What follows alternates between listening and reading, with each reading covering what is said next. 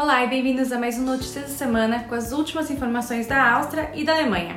Esse vídeo é postado todo domingo no IGTV e no YouTube. Uma versão em áudio vira podcast e o texto com todas as informações também vai para o site amandanaaustria.com. Hoje a gente vai falar sobre a situação da pandemia aqui na região, sobre um ouro histórico para a Áustria nas Olimpíadas, sobre as enchentes na Alemanha e também a questão do gasoduto Nord Stream.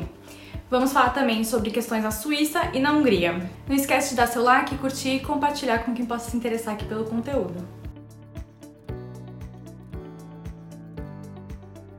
A União Europeia essa semana aprovou o uso da vacina da Moderna para adolescentes. Além disso, nos últimos dias, o bloco também ultrapassou a marca de 200 milhões de pessoas totalmente vacinadas contra o coronavírus, o que representa quase 55% dos adultos da região. Na Áustria, quero começar aí com boas notícias o país conquistou um ouro histórico nas Olimpíadas em uma vitória digna de cinema. Assim. A ciclista barra professora de matemática Anna Kiesenhofer conquistou um ouro em ciclismo e surpreendeu todo mundo, inclusive ela mesma e com certeza as outras competidoras. Ana, que também é doutora em matemática, dá aulas na Suíça e não tem um contrato profissional no ciclismo, nem um técnico. Ela acabou disparando aí na frente logo no começo da corrida e conseguiu uma distância super boa das outras competidoras. Ela se manteve na frente o resto da competição toda, o que aí pelo visto fez com que as outras ciclistas esquecessem que ela estivesse na liderança. Tanto é que quando a segunda colocada, a holandesa que era favorita para vencer a prova, passou pela linha de chegada, ela celebrou como se tivesse vencido. Tiveram que explicar para ela que na verdade não, tinha uma austríaca que passou lá antes. Essa é a primeira vez que a Áustria ganhou um ouro em ciclismo desde 1896 e é a primeira vez que o país ganha um ouro em qualquer esporte desde 2004. Mas falando agora de coronavírus. Essa semana então entraram em vigor as novas regras na Áustria. Na maior parte do país, a obrigatoriedade para o uso de máscaras em grande parte dos estabelecimentos caiu. Mas em Viena, o prefeito decidiu então manter a obrigatoriedade do uso de máscaras em lojas embaladas, e isso vale para o país todo, as regras de entrada ficaram mais rigorosas e só pode entrar quem apresentar um certificado PCR negativo ou prova de vacinação. As farmácias que antes ofereciam testes antígenos de graça agora passam a oferecer testes PCR gratuitos. Só que o ministro da Saúde já avisou que os PCRs gratuitos não vão durar para sempre, e especialmente considerando que todo mundo que quiser se vacinar pode receber a vacina de graça no país. Na Alemanha, o país ainda sofre com as repercussões das enchentes que destruíram cidades inteiras na semana passada.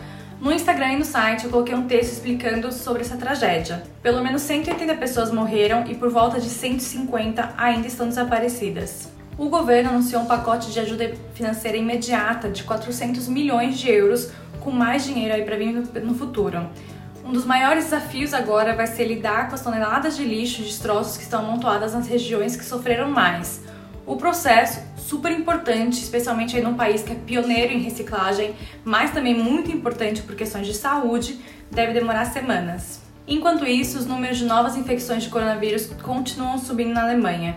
As autoridades não descartam a possibilidade de que pessoas não vacinadas possam sofrer aí algumas restrições, especialmente no outono, como por exemplo restrições de entrada em bares e restaurantes. Estados Unidos e Alemanha alcançaram um acordo histórico em relação ao controverso gasoduto, o Nord Stream 2, praticamente finalizado já, que vai trazer gás da Rússia direto para a Alemanha. A preocupação dos norte-americanos e também de outros especialistas no assunto é que os russos usassem esse recurso natural como uma arma, então como uma chantagem contra os seus inimigos políticos, especialmente a Ucrânia. Então, no acordo, os alemães garantiram que vão responder a qualquer pressão da Rússia nesse sentido. Na Suíça, que também sofreu com enchentes na semana passada, várias regiões se prepararam para chuvas fortes também no final de semana e nos próximos dias. O país chegou a drenar água de vários lagos para evitar inundações. A Suíça toda está pelo menos com alerta moderado, o número 2 em uma escala que vai até 5 para os próximos dias. Algumas regiões menores estão em alerta 3 de perigo considerável, ou então até de alerta 4 que é o nível alto com risco de inundações. Na Hungria, no final de semana teve milhares de pessoas em um protesto contra a nova lei anti-LGBTQ, que a gente já falou a respeito do primeiro-ministro Viktor Orban. Deu uma grande polêmica em relação a essa lei aqui na União Europeia, com o bloco anunciando que vai entrar com medidas contrárias a essa legislação. O primeiro-ministro Viktor Orban disse que pretende colocar a lei homofóbica em um referendo no país. Viena também teve essa semana protesto, mas dessa vez contra o Bolsonaro, e uma celebração em brasileira no centro da cidade, em Stephansdom. Essas imagens quem me enviou foi um pessoal aqui do Instagram. Sempre que possível, eu tento divulgar eventos brasileiros no Instagram, Amanda na Áustria. Se você souber de algum evento rolando nos próximos dias na Áustria, Alemanha ou Suíça, me manda por lá, que assim, na medida do possível eu tento colocar. É isso, gente. Queria aproveitar para contar que também agora eu tô no Twitter com uma conta em inglês, também sobre notícias aqui da região. Só procurar por arroba na Áustria. Se cuidem, fiquem de olho em alertas de chuva aí da sua região.